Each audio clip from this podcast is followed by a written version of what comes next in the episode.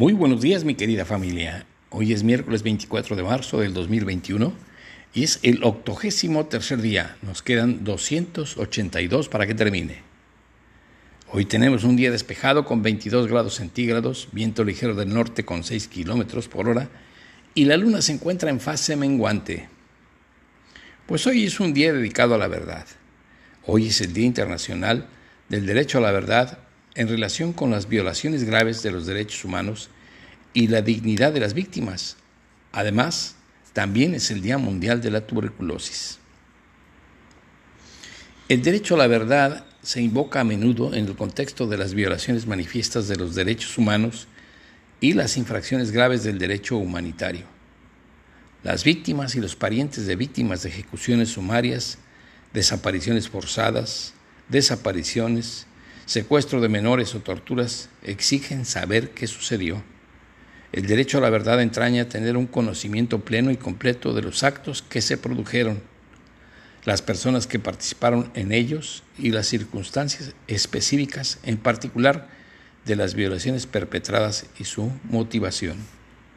Cada 24 de marzo se celebra el Día Internacional del Derecho a la Verdad en relación con violaciones graves de los derechos humanos y de la dignidad de las víctimas.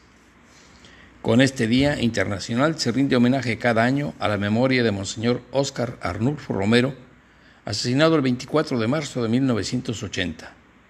Monseñor Romero denunció activamente las violaciones de los derechos humanos de las personas más vulnerables del Salvador.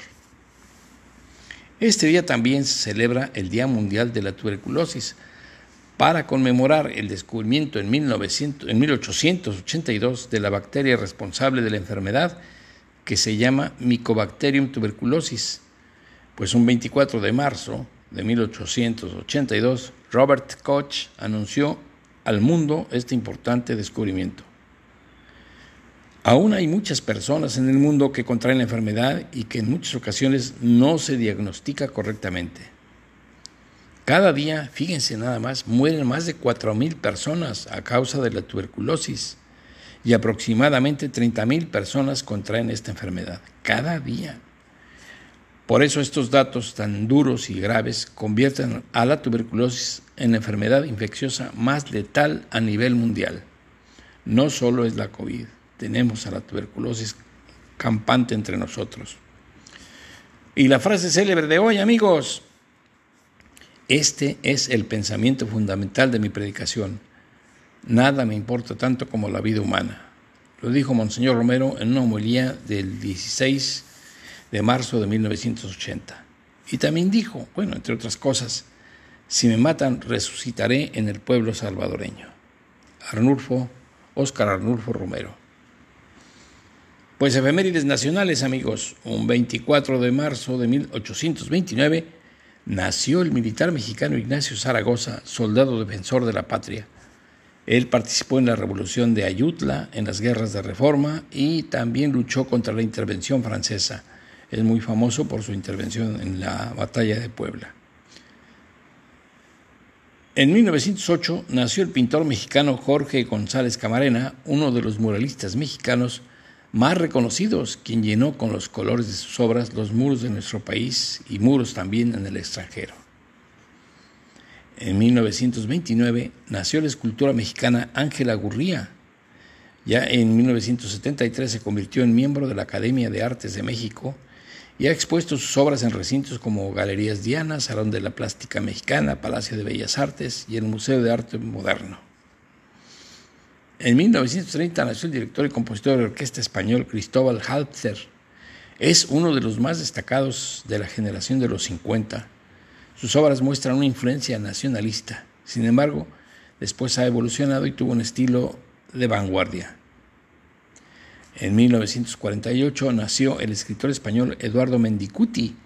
Entre sus novelas se encuentran Tiempos Mejores, Los novios búlgaros y California, entre otras más.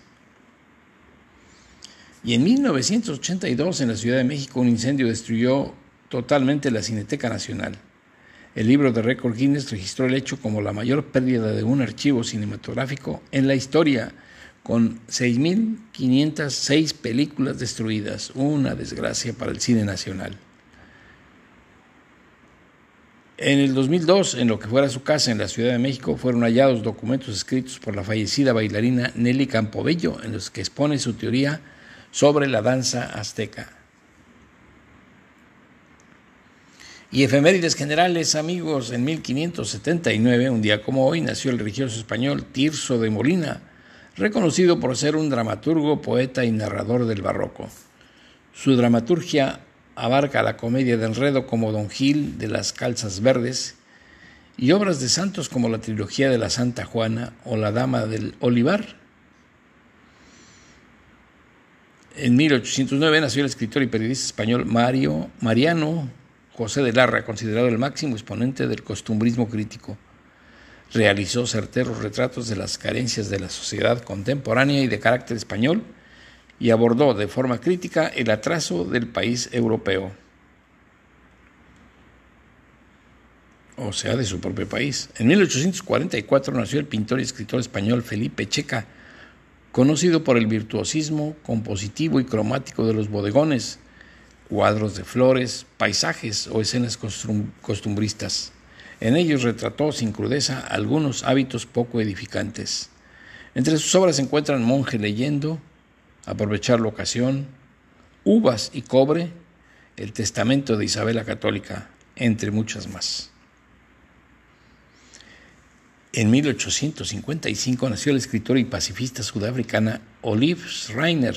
Su interés por los derechos humanos y en especial por los derechos de las mujeres la hacen partícipe de diversas movilizaciones a favor de las garantías e igualdades económicas entre ambos géneros.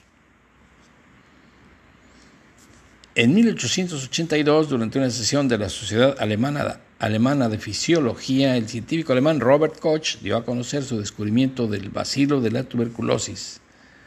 Por eso este día se está conmemorando la instauración del Día Mundial contra la Tuberculosis. En 1886 nació el fotógrafo estadounidense Edward Weston, quien se caracterizó por utilizar una cámara fotográfica de placas con un formato de 18 x 24 y emplear el primer plano para obtener temas naturales poco corrientes. Es considerado uno de los expertos de la lente más importantes de la fotografía directa y fundó también un grupo que se llama el F Diagonal 64 En 1897 nació el psicoanalista austriaco Wilhelm Reich, quien efectúa o hizo un importante estudio sobre el organismo en la maduración de las personas. Fue perseguido por el régimen nazi y el gobierno de los Estados Unidos. Y en 1926 nació el escritor italiano Dario Fo, famoso por sus controvertidas obras políticas que transmiten sus ideas de izquierda tales como muerte accidental de un anarquista. Él recibió en 1997 el Premio Nobel de Literatura. Y en 1982 la Organización Mundial de la Salud y la Unión Internacional contra la Tuberculosis y las Enfermedades Respiratorias celebraron por primera vez en el planeta el Día Internacional contra la Tuberculosis. Y el santoral de hoy, amigos, San Agapito, San Aldemar, Santa Catalina de Suecia, San Guillermo de Norwich, San Macartán, San Simeón de Trento y San Óscar Romero, arzobispo y mártir salvadoreño. Pues vamos a hacer algunos comentarios sobre las conmemoraciones del Día Mundial. Bueno, de los días mundiales. Primero, sobre la tuberculosis. El tema para este año 2021, el tiempo corre. El lema del Día Mundial de la Tuberculosis quiere comunicar al mundo que se acabe el tiempo para conseguir el objetivo que se habían propuesto, que es el de acabar con la tuberculosis. Los líderes políticos se han comprometido a terminar con esta terrible enfermedad y el tiempo corre. La pandemia de la COVID-19 ha retrasado los planes y el progreso del objetivo, terminar con la tuberculosis. En septiembre del año 2018 se celebró una reunión de alto nivel en las Naciones Unidas sobre la tuberculosis en las que se comprometieron a poner fin a esta enfermedad. El tema del Día Mundial, el tiempo corre, pone precisamente el foco en la necesidad de que los países y los gobernantes actúen sin dilación y hagan cumplir los compromisos adquiridos, que fueron más o menos en forma general los siguientes. Prevención y acceso al tratamiento. Garantizar una financiación adecuada para la investigación y poner fin a la discriminación por esta enfermedad y a la estigmatización que sufren los enfermos. La tuberculosis es una enfermedad contagiosa que es producida por un bacilo llamado Microbacterium, el cual es transmitido a través del aire y que su principal característica es la aparición de una especie de nódulos en los tejidos que son atacados por ese microorganismo. Es una patología verdaderamente grave que daña rápidamente cualquier órgano del cuerpo, principalmente los pulmones, provocando síntomas como tos, que puede tener presencia de sangre y una notable disminución de peso. Millones de personas en todo el mundo hoy, eh, hoy están contagiados de tuberculosis y no tienen acceso al tratamiento. De ahí la necesidad de educar a la población sobre el tema, además de buscar la ayuda y cooperación de los gobiernos para que a través de los organismos encargados de la salud pública y privada se generen los programas e ingresos que serán destinados para atacar este mal. La tuberculosis es una enfermedad que no tiene fronteras. A nivel mundial, la tuberculosis ha dejado su paso millones de personas afectadas por esta enfermedad y muchos no se han podido salvar. Por esta razón, uno de los objetivos de la Organización de las Naciones Unidas es ponerle fin a una epidemia global a través de la detección oportuna y su debido tratamiento. Para celebrar este día te invito a compartir tu opinión sobre este interesante tema en las redes sociales a través del hashtag, hashtag Día Mundial de la Tuberculosis, todo junto. La Comisión de la Verdad para El Salvador se estableció de conformidad con los acuerdos de México del 27 de abril de 1991 para investigar los graves hechos de violencia ocurridos desde 1980 y cuyo impacto sobre la sociedad reclama con mayor urgencia el conocimiento de la verdad. En su informe del 15 de marzo de 1993, la comisión documentó los hechos del asesinato de Monseñor Óscar Arnulfo Romero por las fuerzas progubernamentales, los llamados escuadrones de la muerte. Él fue asesinado a tiros por un francotirador mientras celebraba una misa el 24 de marzo de 1980. ¿Cuál es el propósito de celebrar este día? Pues promover la memoria de las víctimas de violaciones graves y sistemáticas de los derechos humanos y la importancia del derecho a la verdad y la justicia. Rendir tributo a quienes han dedicado su vida a la lucha por promover y proteger los derechos humanos de todos y a quienes la han perdido en su empeño. Y reconocer en particular la importante labor y los valores del salvadoreño Monseñor Óscar Arnulfo Romero, promotor y defensor de los derechos humanos en su país. Su labor fue reconocida internacionalmente gracias a sus mensajes en los que denunció violaciones de los derechos humanos de las poblaciones más vulnerables en el contexto de conflictos armados. Como humanista y defensor de la dignidad del ser humano, sus llamamientos constantes al diálogo y su oposición a toda forma de violencia para evitar el enfrentamiento armado le costaron la vida un 24 de marzo de 1980. En el estudio realizado en 2006, la Oficina del Alto Comisionado para los Derechos Humanos concluyó que el derecho a conocer la verdad acerca de las violaciones manifiestas de los derechos humanos y las infracciones graves de las normas de derechos humanos es un derecho autónomo e inalienable vinculado a la obligación y al deber del Estado es deber del Estado proteger y garantizar los derechos humanos, realizar investigaciones eficaces y velar para que haya recursos efectivos y se obtenga reparación del daño.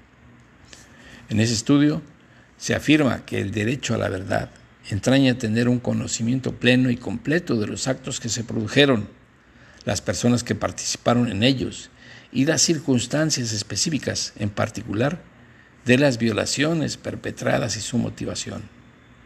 Y cierro este tema recordando una frase de Nelson Mandela, gran defensor de la verdad y de los derechos humanos. Aprendí que el coraje no era la ausencia de miedo, sino el triunfo sobre él. El valiente no es quien no siente miedo, sino aquel que conquista ese miedo. Es cuanto, mi querida familia. Los dejo en este día esplendoroso. Me despido de ustedes y les mando un fuerte abrazo. Que se la pasen muy bien. Nos estaremos viendo el día de mañana. Hasta la vista.